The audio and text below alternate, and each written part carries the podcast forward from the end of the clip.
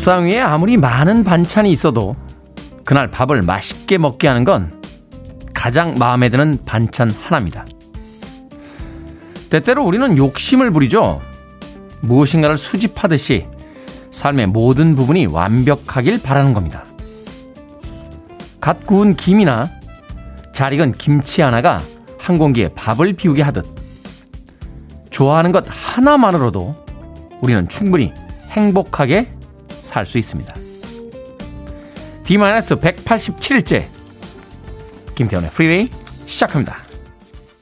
빌보드 키드의 아침 선택 김태훈의 프리웨이 저는 클 태 자 쓰는 태디 김태훈입니다. 오늘 첫 곡은 리차드 막스의 Should've Known Better로 시작했습니다. 윤선님께서 태디 오늘도 까꿍이라고 해주셨습니다. 까꿍은 한 40여 년 만에 처음 들어보는 것 같은데요. 윤선님 고맙습니다. 백준현님, 빌보드 어린이 오늘도 출발이라고 하셨죠? 자, 80년대를 중심으로 해서 70년대와 90년대까지 빌보드 차트에서 히트했던 음악들을 중심으로 음악 틀어드립니다. 자, 다다님께서 늘 기대되는 오프닝 맛집이라고 하셨는데, 네, 오프닝 쓰느라고 매일매일 힘듭니다. 네. 오프닝 쓰는 DJ가 몇 명이나 있을까요? 많지는 않을 것 같아요. 예. 저도 라디오에서 작가 생활 해봤는데, 오프닝 힘듭니다.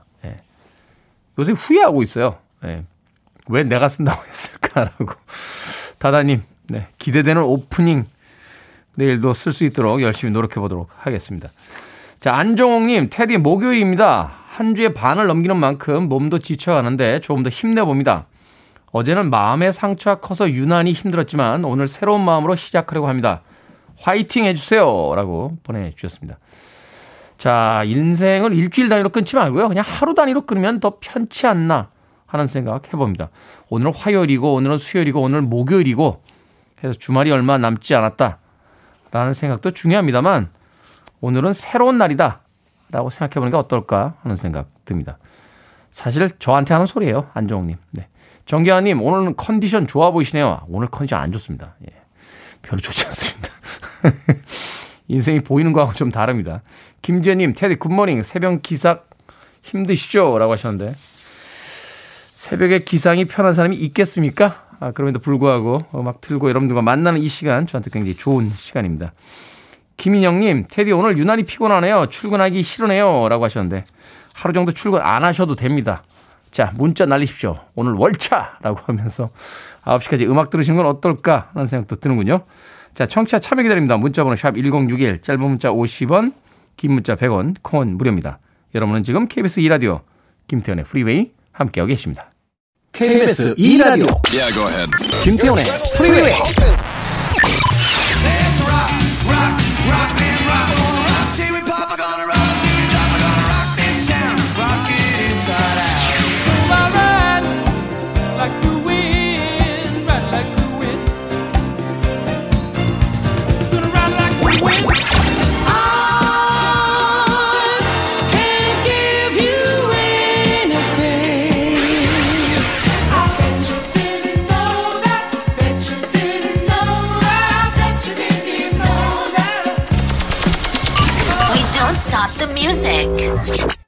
나탈리 콜과 그의 아버지 네킨 콜이 함께 듀오로서 노래했던 Unforgettable 들으셨습니다.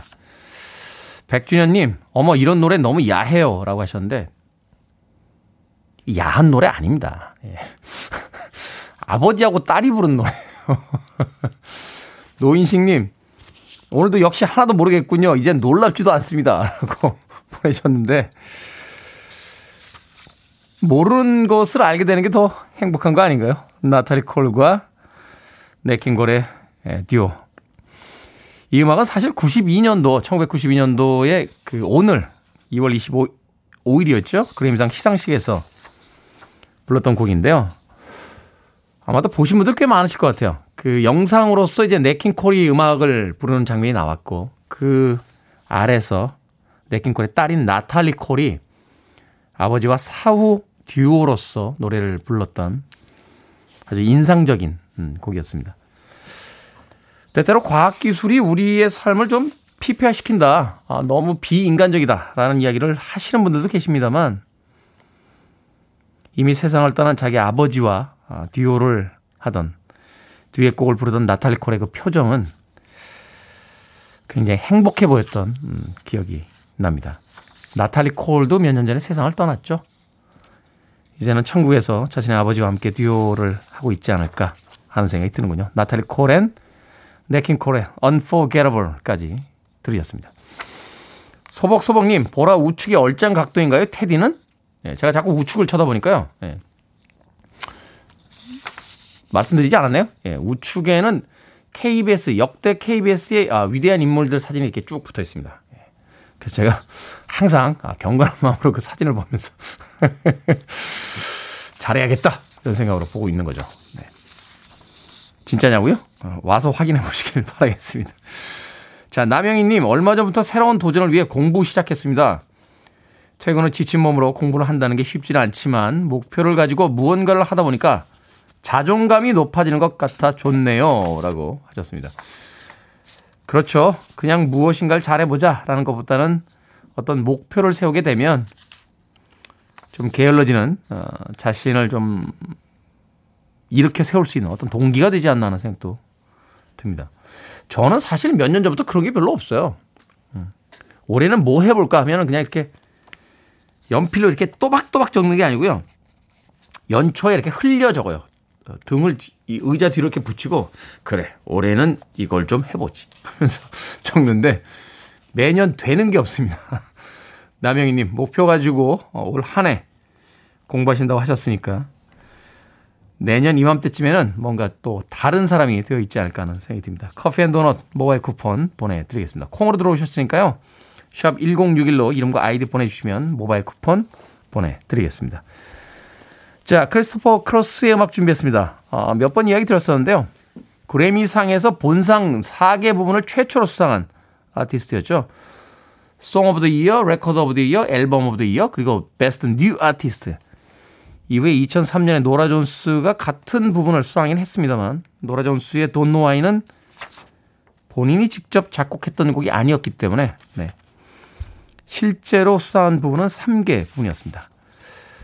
한때 세상 최고의 아티스트였던 크리스토퍼 크로스 Ride Like the Wind 듣습니다.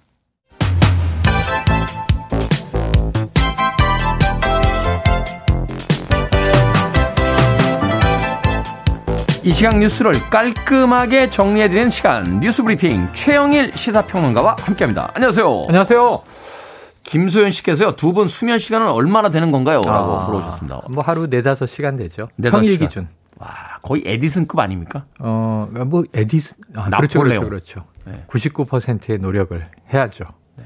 위인 최영일 시사평론가 뉴스 브리핑 함께하겠습니다. 네. 아유 부끄럽네요. 자, 과거 정권의 불법 사찰 의혹을 둘러싼 공방이 네. 치열해졌는데 여당 측은 여당 측은 구체적인 자료 공개 요구했고요. 야당 공개하라. 측은 네. 뭐 지금에 와서 이런 얘기를 꺼내냐라고 음. 하면서 반발하고 있습니다. 어떻게 되는 겁니까 이 뉴스? 그러니까 공개하라 그랬더니 야당은 그럼 이명박 정부뿐이겠느냐? 지금 문제가 된 게 이제 이명박 정부 때 사찰 자료가 나왔다는 거예요. 그럼 그 전엔 없었는지 노무현 정부 그 전에 이 김대중 국민의 정부까지 다 들여다보자. 이렇게 이제 맞불 작전이에요. 뭐 양쪽 의견이 다 뭐 각각의 일리는 있지만 지금 문제가 된 건 김경협 정보위원장입니다. 국회 정보위원장이 엊그제 밝히기를 자, 국정원에서 비공개 보고를 받으니까 이 내용을 다 공개할 수 없습니다. 국회의원들이 이 보안 서약하고 듣는 거거든요. 그런데 보니까 대략 이렇다. 2009년부터 불법 사찰 지시가 내려졌다. 이명박 정부 당시에 국정원에 그래서 사찰이 쭉 이루어졌는데 한 20만 건 정도의 자료가 있다고 한다. 방대하죠. 20만 건. 20만 건. 그럼 예를 들면 한 사람에 대해서 뭐 한 건만 조사한 게 아니라 평균 한 10건 정도 자료를 수집했다고 추정하면 최소한 2만 명 정도가 사찰 대상이었던 거 아니냐.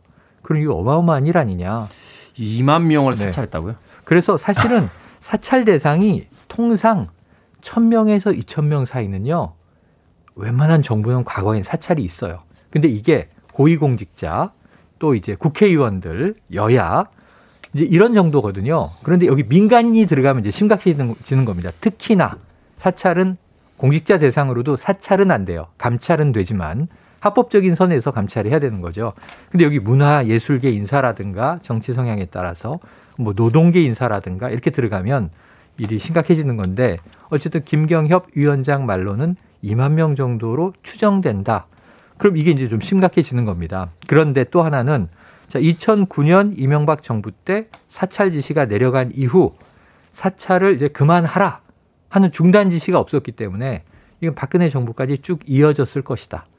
이 찾아보면 자료는 늘어날 것이다. 이렇게 이제 공개해야 된다. 특별법 만들자 이런 얘기 하는 거고요. 야당은 자 통상 그런 일이 모든 정권에서 다 있었던 거 아니냐. 그럼 그 이전 노무현 정부, 그 이전 김대중 정부 어땠는지 보자. 같이 다 열어보자. 그래서 지금 여야가 특별법을 얘기하고 있는데 조금 대상이 달라요. 그런데 이제 김경엽 위원장이 이런 얘기를 합니다. 김대중 노무현 정부 때 사찰은 없었다고 국정원이 확인해 주더라. 근데 이게 팩트인지는 또 들여다봐야 되겠죠. 왜냐하면 김대중 정부 시절인 이 때에 재판이 있었어요. 그러니까 전 국정원장에 대한 임동원, 신건 두 국정원장에 대한 재판이 있었는데 이 불법 사찰을 유죄를 받거든요. 근데 그때 국정원장이 무슨 얘기를 하냐면 네. 이전 정권에서 있었던 게 쭉 이어졌던 거고 나는 내막을 몰랐다. 국정원장은 나그네에 불과하다. 왔다 가는 사람. 그럼 이제 권력은 누구에게 있느냐? 차장에게 있다는 거예요. 국정원 차장. 계속 그 자리에 머무르고 있는. 네네. 그 자리. 국내 파트, 국내 파트. 해외 파트, 해외 파트. 그 다음에 북한 파트, 북한 파트. 이렇게 해서 차장들이 실권자라고 하면서 나는 왔다 가는 그러니까 어공이다.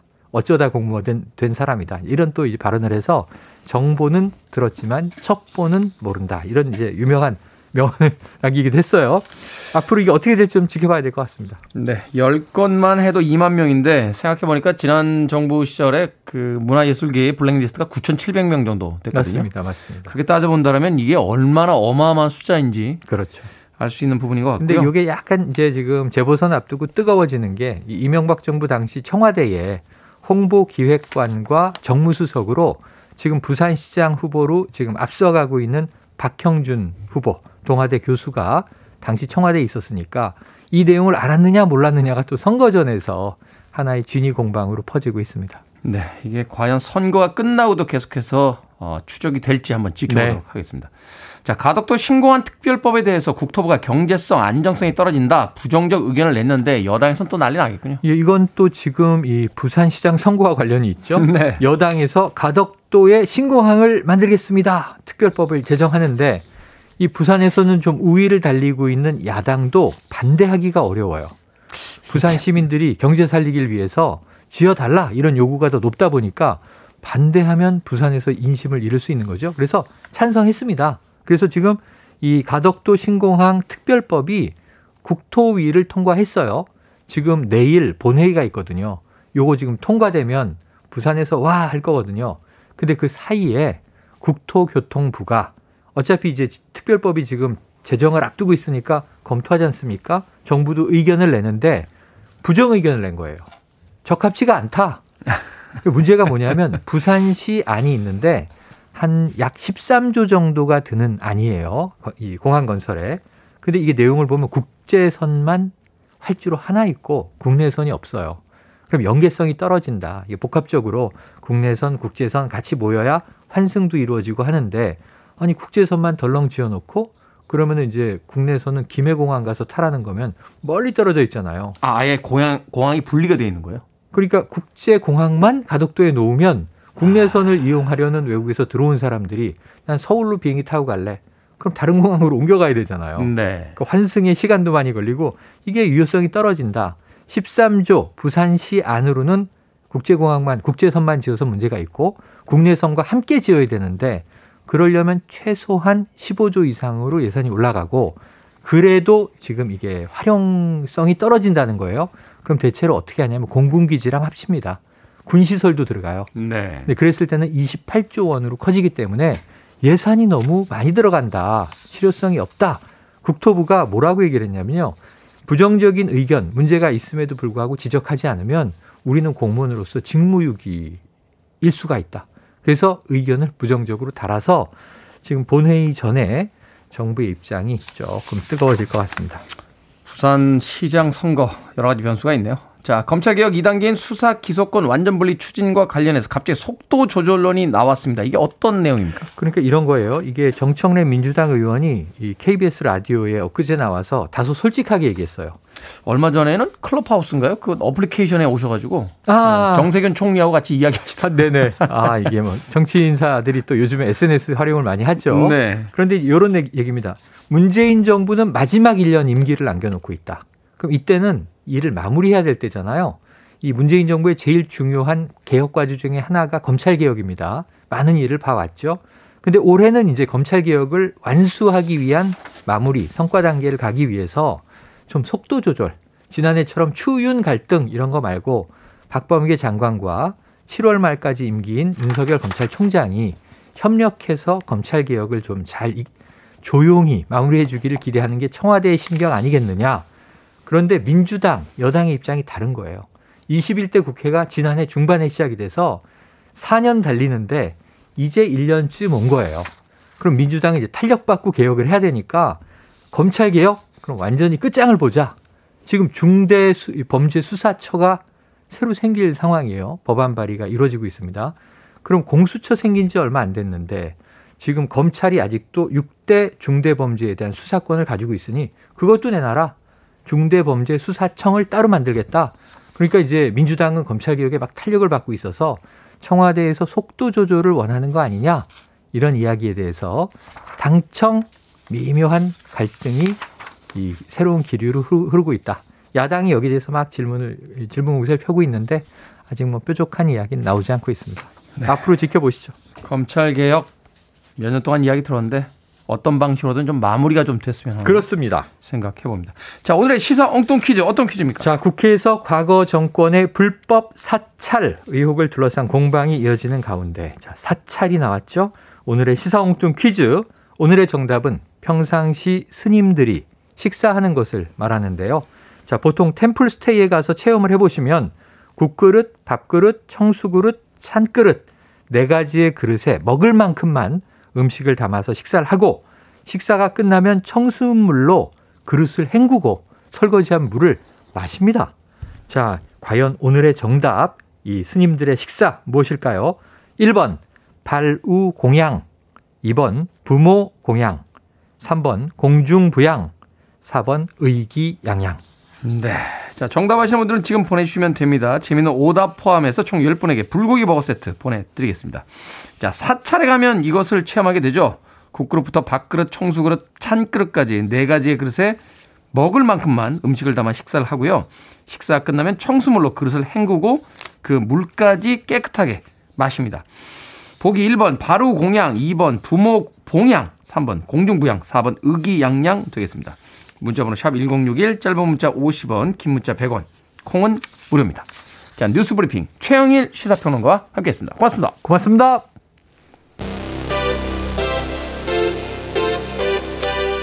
시사 뉴스 들으면 좀 가라앉죠? 좀 뛰어볼까요? 벤 헬러입니다. 점프!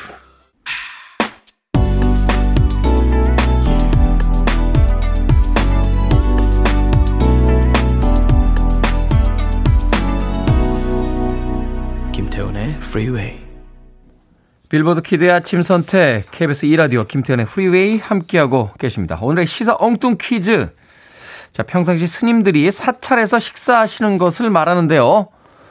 국그릇부터 밥그릇, 청수그릇, 찬그릇까지 네 가지의 그릇에 먹을 만큼만 음식을 담아 식사를 한 이것을 무엇이라고 할까요? 정답은 1번 바로 공양이었습니다. 저도 오늘 처음 들었습니다. 예. 스님들이 이렇게 식사하시는 건 알았는데 예. 바로 공양이라는 단어로서 불린다는 건 오늘 처음 알았습니다. 자, 김영숙님, 김양입니다. 저는 김양이에요. 라고 하셨습니다. 예전엔 이렇게 불렀죠. 사람들의 이름을. 예, 김양 이렇게 불렀는데 제 느낌상으로는 이제는 그렇게 부르면 안 될 것 같은데요. 예. 여성들을 김양이라 부르고 남자들은 김군이라 불렀죠. 김군. 어이 김군. 약간 흑백 영화 대사 같지 않습니까? 김양 김군 김영숙님. 5153님 애견 분양 강아지 키우고 싶어요 라고 보내주셨습니다. 키우고 싶죠. 어 저는 인생에 남아있는 마지막 목표가요. 강아지 키우는 거예요. 예. 나이가 조금 더 들면 음, 아주 멋진 예, 강아지를 하나 키우고 싶습니다. 최세나님, 강원도 양양이라고 보내주셨고요. 윤서님, 1번 바로 공양이죠. 저는 사찰에, 사찰에 살지는 않지만 왜 집에서 바로 공양을 할까요? 싹싹 비우는 중입니다. 라고 하셨습니다. 김신희님께서는 어, 바로 공양, 저는 바로 공양 의미는 좋은데 물까지 부어서는 잘 못 먹을 것 같아요. 라고 하셨습니다. 생각해보면은 밥그릇에 있는 그 자국들은 다 자기가 밥 먹은 거잖아요.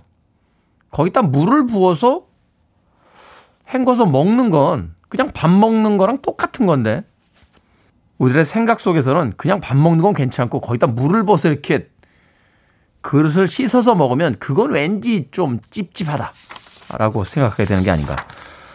어, 제가 과학자는 아닙니다만 이 정도는 압니다. 예, 과학적으로 봤을 때는 밥 먹는 거나 물을 부어서 헹궈 먹는 거나 별 차이가 없다 정도는 알 수 있지 않나 하는 생각이 듭니다. 이은희님, 아파트 분양이라고 씁쓸한 오답 보내주셨고요. 정종식님, 의기양양 햄버거 받자라고 보내주셨습니다. 자, 재미있는 오답 포함해서 총 10분에게 불고기 버거 세트 보내드리겠습니다. 어, 오늘 방송이 끝난 뒤에 게시판에 들어오시면 당첨자분들 어, 성함 올려놓겠습니다. 콩으로 들어오셔서 당첨이 되신 분들은요. 내일 방송 시간에 다시 한번 샵 1061로 이름과 아이디 보내주시면 모바일 쿠폰 보내드리도록 하겠습니다. 자, 김여몽님. 테디 오라버니 왜 사람들은 좋은 말만 못하는 걸까요? 무언가 자격지심 때문일까요?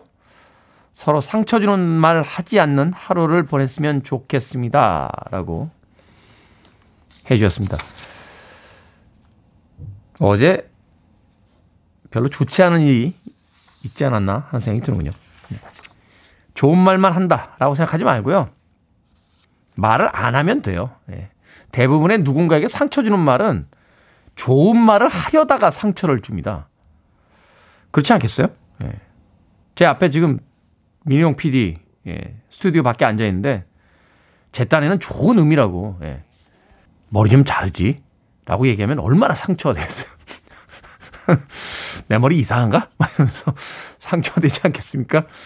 앞에 있는 또 우리 작가들에게 뭐뭐뭐 좀 하지? 라고 하면 제 딴에는 좋은 의미로서 한 이야기인데, 예. 분명히 오늘 점심 때 밥 먹으면서 그럴 거예요. 어, 우리 DJ 꼰대 같아. 막 이렇게 얘기하지 않겠습니까? 좋은 이야기를 한다라고 생각하지 말고요. 때때로 누군가의 삶에 대해서 알아도 모른 척 해주는 게 더 좋은 이야기가 되지 않나 하는 생각 해봅니다. 자, 스타일라이, 스타일리스틱스. 네, 이 팀은 이름 부를 때마다 헷갈립니다. 스타일리스틱스. 이 음악 들으시면 아마 기무라 타쿠야가 생각나지 않을까 싶네요. Can give you anything.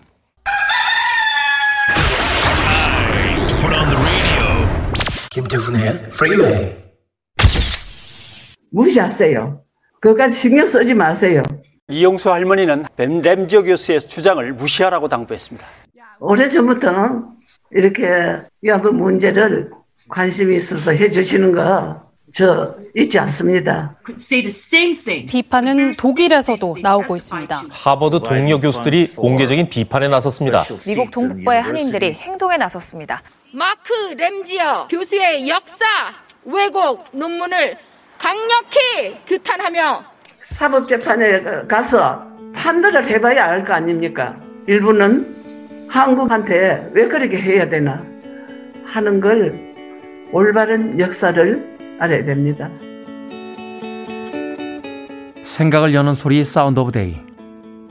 오늘은 위안부 피해자를 매춘부로 규정한 논문을 두고 기자회견을 연 이용수 할머니와 국제적인 규탄의 목소리를 들려드렸습니다.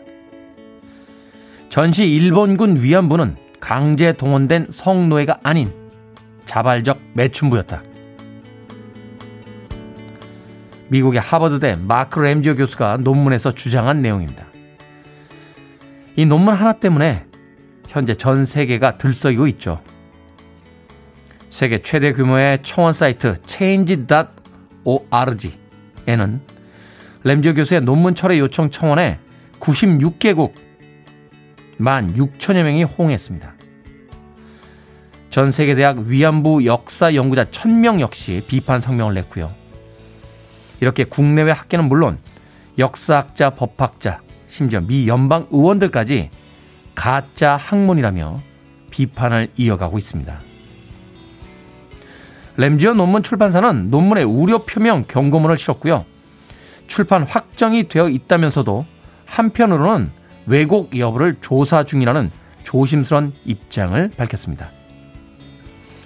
일부에선 학문의 자유를 인정해야 한다는 사람들도 있습니다. 그들에게 묻고 싶습니다.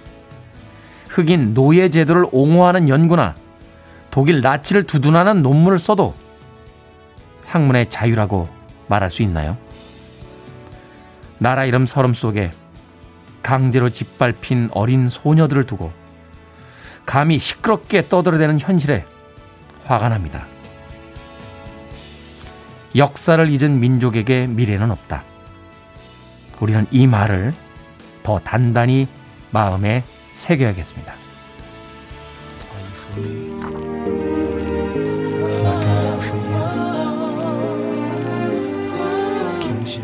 케이시 앤 조조입니다. Tell me it's real.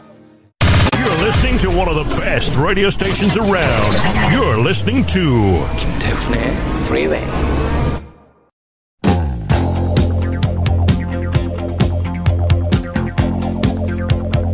빌보드 키드의 아침 선택 KBS 2라디오 김태훈의 프리웨이 함께하고 계십니다. 자 1부 끝곡은 이종옥님의 신청곡으로 갑니다. 아이린 카라, 페임. 저는 잠시 후 2부에서 뵙겠습니다.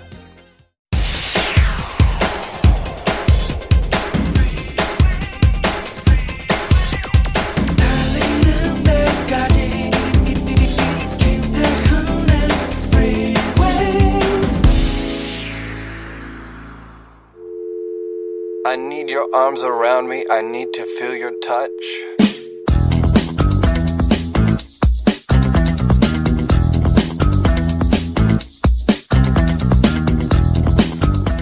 직장인의 소심한 복수법 1. 불러도 못 들은 척 하거나 연락 오면 씹기 2. 적절한 미소와 함께 은근슬쩍 반말하기 3. 마스크 안에서 소리 없이 욕하기 4. 마우스 스크롤을 중지로 굴리기 가운데 손가락으로 안경도 올려주기 5. 싫어하는 사람이 지각하면 큰 소리로 인사해주기 6. 인사나 대답할 때 하는 둥 마는 둥 대충 하기 7. 선심 쓰는 척 음식에서 가장 맛없는 부분 챙겨주기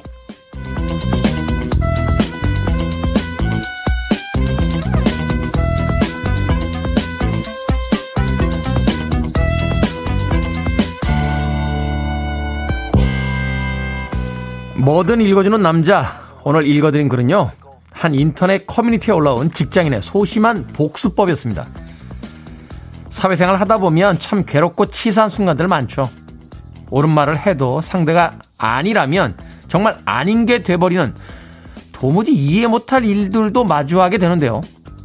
오죽하면 소심함을 넘어서 이렇게 귀여운 복수법까지 나왔을까 싶습니다. 몇 개는 해보시지 않으셨나요? 네. 마스크 안에서 웅얼웅얼 하는 거. 자, 김대리, 거, 커피 좀 타와 하는 과장의 부탁에 물 가득 넣어서 밍숭맹숭한 상태로 드리기.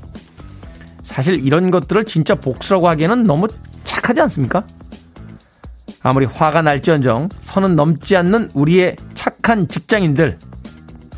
오늘은 부디 복수도 안갚음도 없는 평화로운 하루가 되었으면 좋겠습니다. 그렉 필링게인스의 Behind the Mask 들으셨습니다. 자, 이 곡으로 김태훈의 프리웨이 2부 시작했습니다. 네. 김소연 씨께서요, 이분 진짜 프리웨이에서만 들을 수 있네요. 너무 좋아요. 민롱 PD 만세라고. 문자 보내주셨습니다. 그렉 필링스의, 필링게인스의 음악을 틀어주는 방송이 이렇게 많지는 않습니다. 예. 사실은 굉장히 유명한 아티스트예요. 어, 마이클 잭슨이 작곡한 곡이기도 했습니다. Behind the Mask. 에릭 클랩튼이나 스티비 원더의 투어에 키보디스트로 참여했던 1급 세션이었고요. 또 마이클 잭슨의 프로듀서로서도 이름을 알렸던 음, 그렉 필링게인스의 음악 2부 첫 곡으로 시작했습니다. 자, 뭐든 읽어주는 남자, 여러분 주변에 의미 있는 문구라면 뭐든지 읽어드립니다. 오늘은 직장인의 소심한 복수법 읽어드렸는데요. 네. 이런 경험들 한 번씩 있지 않나요? 직장에서 상사, 예. 고참이 이렇게 조금 마음에 안 들 때 하는 소심한 복수법. 저는 회사 생활할 때 트렁크에다 낚싯대 넣고 다녔어요. 예. 부장님이 뭐라고 하면 네, 알겠습니다. 그리고 외근 나갔다 오겠습니다. 그리고 낚시하러 갔어요. 저는 잘못한 게 없어요. 부장님이 저한테 뭐라고 했기 때문에 저는 낚시를 하러 간 거예요. 부장님이 잘못한 거예요. 저는 게으른 회사원이 아니었습니다. 부장님이 저한테 잘못했기 때문에 저는 어쩔 수 없이 낚시를 하러 간 거예요. 그렇게 한 1년 하다 잘렸어요. 예. 사장님하고 싸워가지고. 아, 사장님한테는 왜 잘렸냐고요? 어. 회의 시간에 이렇게 사장님이 마음에 안 드는 막 얘기를 하면은 저 김 과장은 어떻게 생각하나? 이렇게 물어보실 때 요령이 있어요. 요령이. 잘리는 요령이 있습니다. 일단 웃고 시작합니다. 저 김 과장은 어떻게 생각해? 그러면 저는요. 이렇게 이렇게 시작해요. 일단 웃고 시작해요. 김 과장 저는요. 예, 제 의견은요. 이렇게 웃고 시작합니다. 예, 그러면 1년 안에 잘릴 수 있습니다. 예. 씁쓸하군요. 자, 여러분 주변에 의미 있는 문구라면 뭐든지 읽어드립니다. 포털사이트에 김태현의 프리웨이 검색하고 들어오셔서 청취자 참여라고 쓰여진 부분 누르시면 뭐든 읽어주는 남자 게시판이 있습니다. 자, 홈페이지 게시판 이용하셔도 되고요. 문자나 콩 사용하셔서 보내주셔도 됩니다. 뭐든이라고 말머리 달아서 보내주시면 되겠습니다. 문자번호 샵 1061, 짧은 문자 50원, 긴 문자 100원, 콩은 무료입니다. 자, 채택되신 분께는 촉촉한 카스테라와 라떼 두 잔 모바일 쿠폰으로 보내드립니다. 촉촉한 카스테라가 무엇이냐? 전설 속에 남겨져 있습니다. 저도 먹어본 적이 없어요. I want it, I need it, I'm desperate for it. Okay, let's do it. 김태훈의 Freeway. 캐시 앤더 선샤인 밴드의 Betcha Didn't Know That에 이어진 데니스 윌리엄스의 Let's Hear It For The Boy 들으셨습니다. 이 음악은 80년대에 나왔던 영화였죠. 풀루즈에 수록됐던 곡이었습니다. 이 노래가 나왔던 그 영화의 장면이 떠오르네요. 예. 케빈 베이컨이 연기하는 그 남자 주인공이요. 학교에서 만난 자기 친구에게 춤을 가르쳐주는 장면을 이렇게 편집을 해서 뮤직비디오처럼 보여줬던 장면에 나왔던 곡이었습니다. 그때는 저도 춤 좀 췄는데요. 예. 제가 한 50번쯤 이야기 드렸죠. 제가 비보이 1세대라고. 예. 오늘 또 처음 방송을 들으시는 분들이 계시기 때문에 예. 다시 한번 이야기 드립니다. 제가 비보이 1세대였어요. 1세대. 예. 왜 고개를 갸우뚱하는 거예요? 밖에 있는 사람들. 아, 나라고 태어날 때부터 이렇게, 이 나이로 태어났겠어? 춤 잘 췄어요. 예. 춤출 때 행복했어요. 예. 강남역에 있는 지금은 없어진 월팝, 보스터치, 네, V존, 유니콘, 네, 이런 데 가서 젊음을 불살랐습니다. 예. 그때는 진짜 춤만 췄어요. 저희가 춤추던 시대에는 뭐 부킹 이런 게 없었기 때문에 그냥 플로어에서 청춘을 불살랐습니다. 지금은 2층만 돼도 계단을 못 올라갑니다. 예, 몸을 쓰는데 힘들어져가지고. 춤을 출 수 있다는 건 정말 행복한 것이 아닌가. 음악을 들으면서 문득 혼자 생각해 봤습니다. KC and the Sunshine Band의 Betcha Didn't Know That 그리고 데니스 윌리엄스의 Let Hear It For The Boy까지 두 곡의 음악 이어서 보내드렸습니다. 자, 5300님께서요, 6년 동안 다녔던 직장 오늘 그만둡니다. 라고 하셨습니다. 축하드립니다. 자, 피자 한 판 보내드립니다. 6년이나 다녔던 직장을 그만두신다는 것은 축하할 만한 일입니다. 예. 피자 한 판 보내드릴 테니까 친구들과 함께 맥주 몇 캔 사셔서 4명 이상 모이지 마시고 5인 이상이죠? 네, 5인 이상. 4명까지 모이셔서 직장 그만둔 축하 파티 하시는 건 어떨까 하는 생각이 드는군요. 이은희 님의 신청곡을 합니다. 폴라 압둘, Rush, Rush.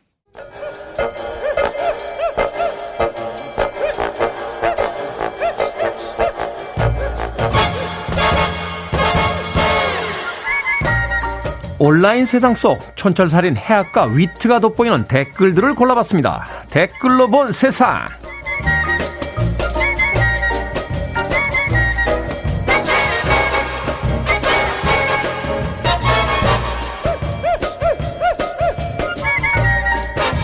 오늘 만나볼 첫 번째 세상. 국내외를 막론하고 높은 인기를 얻고 있는 오디오 기반 SNS 클럽하우스의 보안 문제 비상 등이 켜졌습니다. 한 해커가요, 클럽하우스 룸의 특정 데이터 등을 제3의 웹사이트로 빼돌린 것이 확인됐기 때문인데요.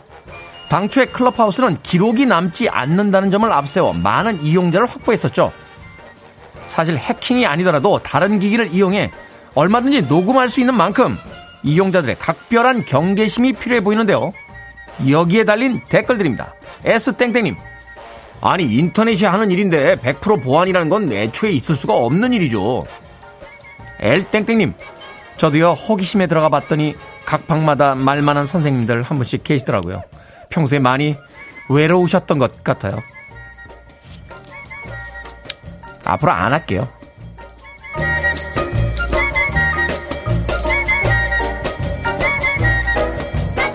두 번째 댓글로 본 세상. 코로나19 이전에 장래 희망 직업으로 유튜버를 꿈꾸던 우리 아이들.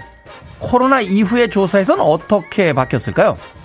초등학교, 중학교 학생들 사이에선 의사가 2위로 떠올랐고요. 고등학생 사이에선 간호사가 2위로 올라왔습니다. 보건과 의료 분야에 대한 관심이 눈에 띄게 늘었다는 증거인데요. 여기에 달린 댓글들입니다. G땡땡님, 저는 여전히 나이 마흔인 하지만 꿈은 건물주입니다. K땡땡님, 아니 왜 아무도 과학자는 꿈꾸지 않는 겁니까? 우리 때는 무조건 과학자였는데요. 꿈이라, 꿈이라, 꿈이라. 그냥 꿈 안 꾸고 푹 좀 잤으면 좋겠어요.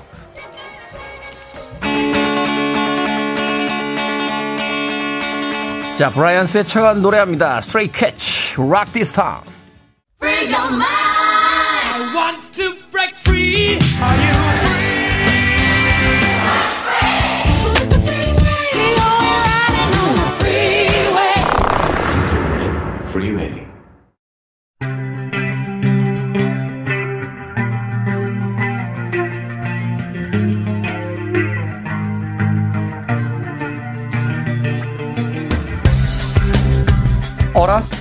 이거 어디서 봤더라? 오늘날 닮은 꼴 사건을 역사에서 찾아봅니다. 역사 대자뷰. 이 시간은 공간 역사 연구소 박광일 소장님과 함께합니다. 안녕하세요. 안녕하세요. 장희숙님께서요. 소장님 밝은 색 너무 좋아요. 봄을 눈으로 만끽합니다. 그러게요. 음, 옷이 아니라 실제로 밖에 나가서 사람들이 이렇게 다니는 모습을 볼 수 있으면 좋겠다는 생각이 듭니다. 네. 오늘 오렌지색 캐시미어인가요? 캐시미어까지는 아니고요. 그냥 좋은 니트입니다. 네, 좋은 니트. 네, 좋은 오렌지색 좋은 니트를 입고 나오셨는데 전성기 때 저 네덜란드의 축구 선수 요한 크루이프처럼 하고 오셨습니다. 그렇죠. 암스테르담 공항이 생각이 나고 하죠. 거기 가면은 그렇죠. 전부 다 이렇게 그 주황색으로 딱 그 디자인이 되어 있으니까요. 네. 네덜란드 축구팀을 왜 저 오렌지 군단이라고 부르잖아요. 네네네. 오늘은 어떤 역사 이야기 해주시겠습니까? 요즘에 이제 그 여러 곳에서 이제 보궐선거 관련 얘기가 나오고 있는데 네. 어, 특히 이제 서울시장 보궐선거에 대해서 관심이 많이 있는 것 같습니다. 그래서 이제 서울시장이라고 하면은 조선시대로 치면은 한성부의 수장이었던 판윤, 한성 판윤을 가리키거든요. 아. 그래서 이제 어 서울시장하고 한성 판윤하고 비교해 보면 어떨까? 물론 어 1995년 조순시장 이전에는 서울시장이었던 한성 판윤이었던 전부 다 이제 임명직이었지만 아무튼 그 자리가 갖고 있는 의미는 조금 비교할 수 있을 것 같아서 오늘은 조선시대 한성 판윤 서울시장에 해당하는 사람들에 대한 이야기를 준비를 했습니다. 조선시대에 이제 서울시장에 해당되는 한성 판윤에 대한 이야기다. 네네. 아무래도 봉건주의 시대였기 때문에 지금의 시장보다는 권한이나 뭐 이런 게 훨씬 더 셌던 거 아닙니까? 그렇죠. 뭐 지방자치제가 시행되기보다는 조금 어, 중앙과의 어떤 관계 속에서 조금 그 자리를 이제 역할을 했기 때문에 훨씬 더 크다고 할 수 있고요. 특히 조선시대 이제 한성부 같은 경우는 이 자리에서 이제 말씀드린 바 있지만 전국에 있었던 민사재판 같은 경우를 전부 다 한성부에서 처리를 했던. 아, 행정뿐만이 아니라 이제 사법도 같이 겸했군요. 그렇죠. 그래서 이제 사법기관으로서 역할을 하고 당연히 이제 한성부 안에 있었던 뭐 군사 행정 치안에 대한 문제 또 경제에 대한 문제까지 다뤘으니까 지금의 이제 서울시장보다는 조금 다를 수 있을 것 같고요. 무엇보다도 이제 한성부 관할 하에 당시 이제 왕이 머무는 궁궐, 그 다음에 이제 전국에서 내노라 하는 사람들이 전부 다 한양에 와 있고 특히 이제 고관대작들이 전부 다 한양에 있었기 때문에 그런 것들과 연결해서 보면은 한성 판윤이라고 하는 지위는 단순하게 한양을 뭐 이렇게 관리하고 운영하는 체계를 넘어서는 그런 역할을 한다고 볼 수가 있습니다. 그래서 한성부 판윤이 한성 판윤이 누가 되느냐가 굉장히 중요한 관심이었기 때문에 당시 이제 한성 판윤을 고를 때는 여러 가지 면에서 어떻게 보면은 좀 균형 감각을 갖춘 사람을 골라야 된다. 이런 여론이 있었고 또 네. 시어머니들이 굉장히 많았을 것 같습니다. 그래서 이제 속설에 따르면은 영의정보다 하기 힘든 게 한성 판윤이다. 그러니까 총리를 하는 것보다 더 힘든 게 서울시장이다. 뭐 이런 어떤 표현들이 있었다고 하고요. 그런 면에서 이제 한성 판윤은 고위직으로 올라가는 징검다리 역할을 하기도 했습니다. 다만 조선 후기에 가면은 행정 체계가 안정이 되니까 역설적으로 한성 판윤이 할 일이 없어요. 아, 중앙에서의 어떤 행정 시스템이 안정이 되니까. 그렇죠. 중앙뿐만 아니라 이제 각 지방 관직의 행정 체계가 일정의 관성이 생겼다고 할 수가 있고요. 그러니까 이제 그 조선 후기에 가면은 한성판윤의 임기는 좀 짧아지고 일종의 이제 한 번 거쳐서 고위직으로 정승을 올라가는 어떤 명예직의 역할을 하게 되면서 어그제 대체로 임기가 한 달 안팎 까지 한- 짧 아, 임기가 한 달이요? 예, 안팎까지 짧아지게 됩니다. 오. 그래서 이제 보통 우리가 지방관직 하면은 3년, 5년을 보는데 여기에 비하면은 이제 한성판윤 서울시장은 조선 전기에는 어떤 판윤의 역할이 컸다면 조선 후기에 있어서는 그냥 거쳐가는 정도의 역할 그런 의미를 가지면서 조금은 좀 위상이 좀 달라졌다 이렇게 볼 수가 있습니다. 그렇군요. 한 달밖에 임기가 안 된다. 그 사실은 이제 옛날 그 정부 시절에 보면 네. 문화부 장관 이런 자리는 문화하고 아무 관계 없는 사람들을 그냥 괜히 한 번 이렇게 한 번 그 자리에 놔뒀다가 네. 이렇게 장관 한 번 시켜주고 이렇게 이런 경우가 되게 많았는데 그런 경우가 있었죠. 네네. 네, 한성판윤도 사실은 이제 조선 후기 쪽에 가면 이제 한 달이라면 실질적으로 어떤 영향력을 행사한다기보다는 고위직으로 올라가는 네. 중간 다리 그런 역할을 했던 거죠. 고생했으니까 여기 한번 와라. 그렇죠, 뭐 그렇죠. 이런 이런 느낌이 되는 거고요. 네, 그래서 이제 조선 후기에는 무려 이제 그 전체 한성판윤을 한 511년 동안 확인해 보니까 한 1370명 정도 문헌 기록에 남아 있는 사람만 1370명이요? 네. 그러니까 이제 어 그 한 달이라는 숫자가 이제 특히 조선 후기에 몰리게 되면서 굉장히 많은 한성 판윤이 있었다 이렇게 볼 수가 있습니다. 네. 그 당시에 그 도성에 집값이 올라 아, 초가집을 많이 짓겠다 이렇게 주장했던 한성판윤은 없나요? 어 그런 경우보다는 이제 주로 뭐 행정 그 다음에 이제 오히려 그 집을 철거하고 뭐 네. 이런 역할을 했던 인물들도 있기도 합니다. 그렇군요. 오늘날의 한성 판윤 후보자들과는 좀 다른 공약을 네, 그렇군요. 자, 서울시장은 이제 정식 임기가 4년으로 보장이 되는데 물론 네. 보궐선거에 지금 나오는 후보들은 한 1년이 조금 넘는 네네네. 그 기간이 이제 보장이 되어 있습니다. 조선 시대라고 하면 이게 뭐 어떤 행정법상으로 이렇게 만들어져 있는 게 아니니까 왕마음 네. 아닙니까? 그렇죠. 어, 네. 왕이 어떻게 보면 이제 임명을 하는 거고 그때그때 이제 좀 달라지는 부분들이 있습니다.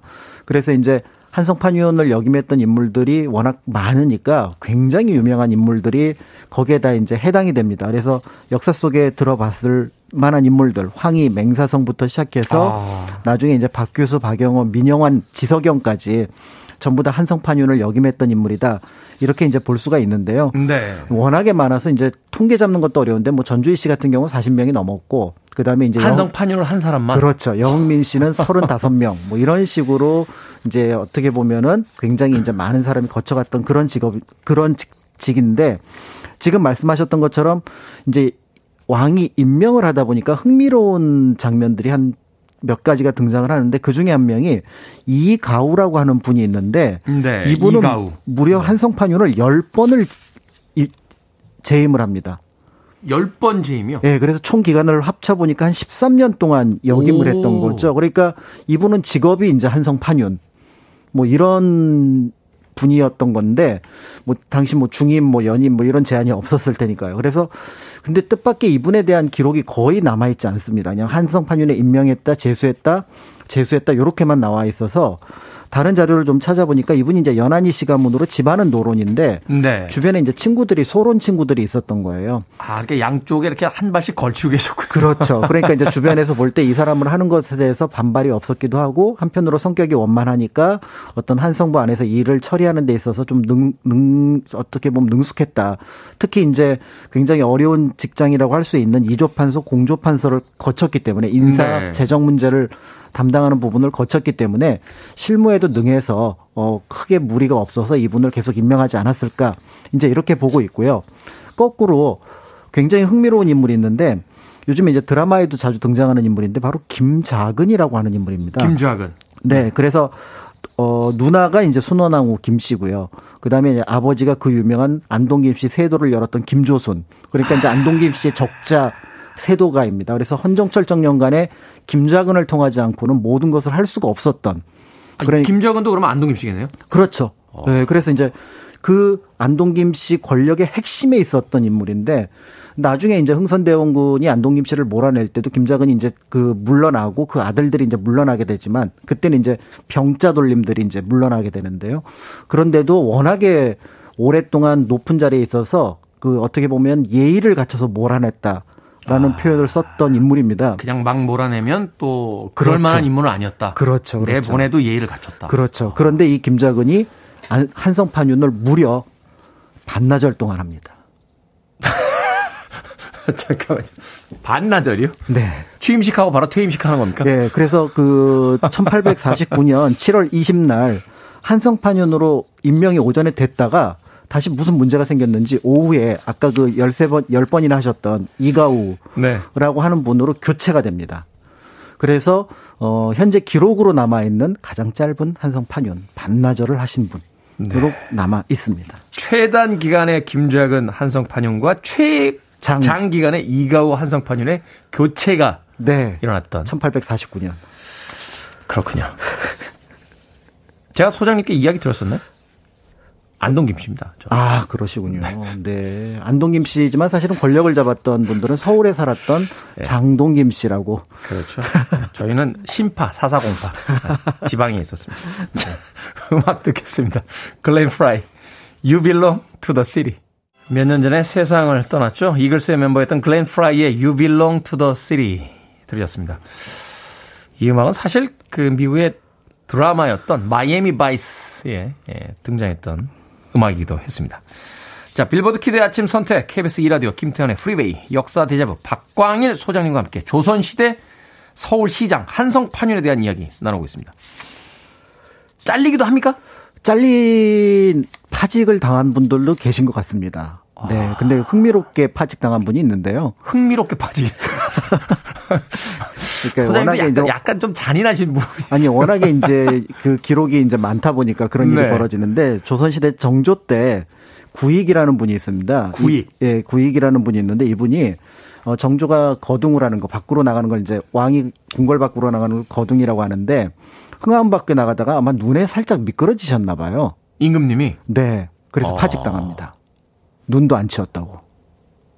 아니 그러니까 임금님이 궁 밖으로 나갔는데 눈에 미끄러졌다고 서울시장을 파직을 시켜요? 네. 어, 그런데 두 달 뒤에 다시 복직을 시켜주시더라고요.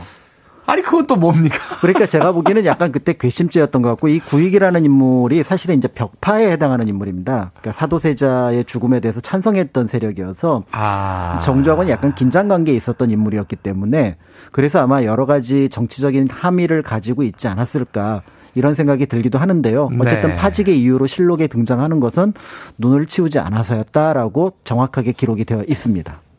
그러니까 이제 현빈 씨가 이제 궁을 나가다가 예, 눈안 쳤어 구입 해고 했다가 다시 그래도 네, 한성판유는 구이기 하는 게 맞습니다라고 하니까 알았다 복직 이렇게 된 거죠. 네, 그렇게 된 것 같습니다. 정조의 어떤 아버지 그 네네. 사도세자에 대한 어떤 원한 그러니까 이제 기록은 그렇게 돼 있습니다만 정조가 사실 눈이 미끄러져서라기보다는 화가 나 있었겠군요. 여러 가지 면에서 그러니까 정조 2년이니까 조금은 아- 아직까지 이제 뭔가 긴장 관계가 있었던 상황이었다고 봐야 될 것 같고요. 네. 네네. 자, 그러면 최초의 한성 판유는 누굽니까?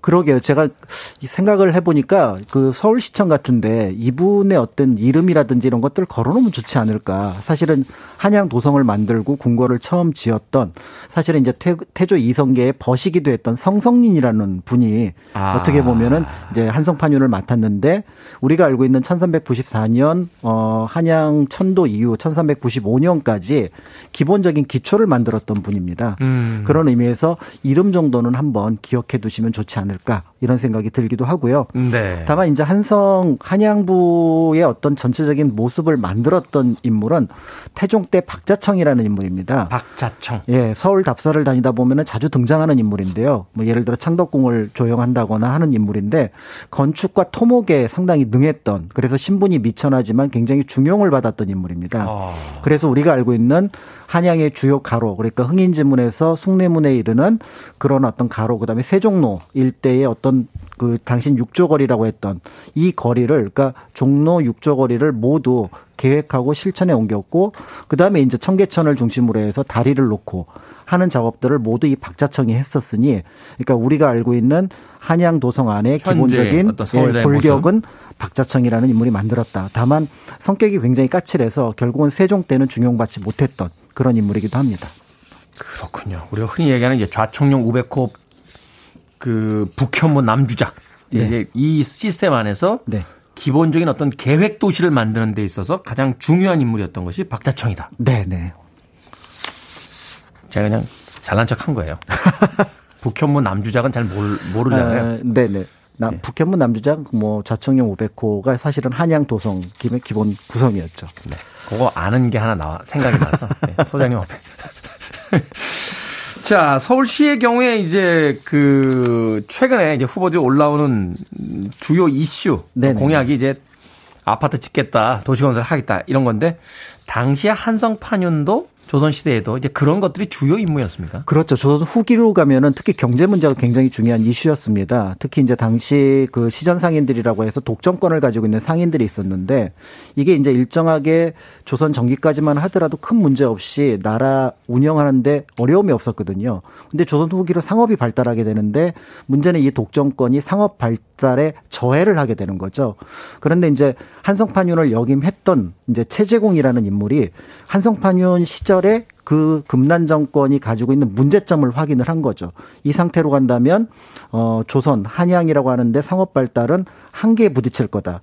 결국 자신이 이제 우의정과 자의정이 됐던 시절에 이 시전 상인들이 갖고 있던 유기전을 제외한 시전 상인들의 금난 정권을 폐지함으로써 한양 안의 상업을 활성화시키는 음. 1791년에 있었던 신해통공이라는 작업을 하게 됩니다. 그러니까 당시는 한성판윤이 아니었지만 한성판윤을 역임하면서 거기서 보았던 어떤 그런 경제적인 어떤 문제점들을 해결했고 사실은 이게 당시 굉장한 저항을 불러일으켰던 게 네. 나중에 이제 이 신해통공을 일으키고 나서 이제 또 정조는 그 수원을 굉장히 또 중요한 거점 도시로 육성하기 위해서 체제공을 그쪽으로 보내거든요. 네. 수원 이제 유수로 보내는데 이때 이제 문제가 됐던 상인들 70명이 수원까지 가서 시위를 할 정도로 당시 구 세력이라고 하는 사람의 저항이 굉장히 컸었고요. 그런 의미에서 볼 때 그런 어떤 어려움을 이겨내고 경제적인 정책을 실현했다 이렇게 볼 수가 있습니다. 지금이나 그때나 어, 모든 사람에게 다 찬성을 얻을 수는 없는 직책이. 바로 네네네. 서울시장, 어, 부산시장 또 한성 판윤이 아니었나 하는 생각이 듭니다. 자, 역사 대접이 오늘은 서울시장, 오늘날의 서울시장인 조선시대 한성 판윤에 대해서 이야기 나눠봤습니다. 역사 대접이 공간역사연구소 박광일 소장님이셨습니다. 고맙습니다. 감사합니다.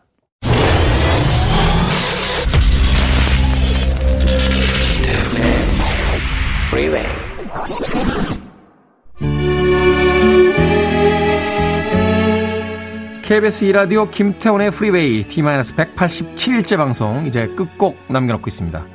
K80748961님께서요. 아 테디랑 진짜 친구하고 싶네요. 술 친구라고 하셨습니다. 저도 그러고 싶습니다. 여러분들 만나서 다섯 명이 훨씬 넘는 사람들과 술 먹고 싶습니다. 그런 날이 오겠죠? 자, 린다 론스타드의 롱롱 타임. 음악이 약간 불길한데요. 빠른 시일 내에 그런 시간이 오길 기다려봅니다. 자, 내일 아침 7시에 돌아오겠습니다. 고맙습니다.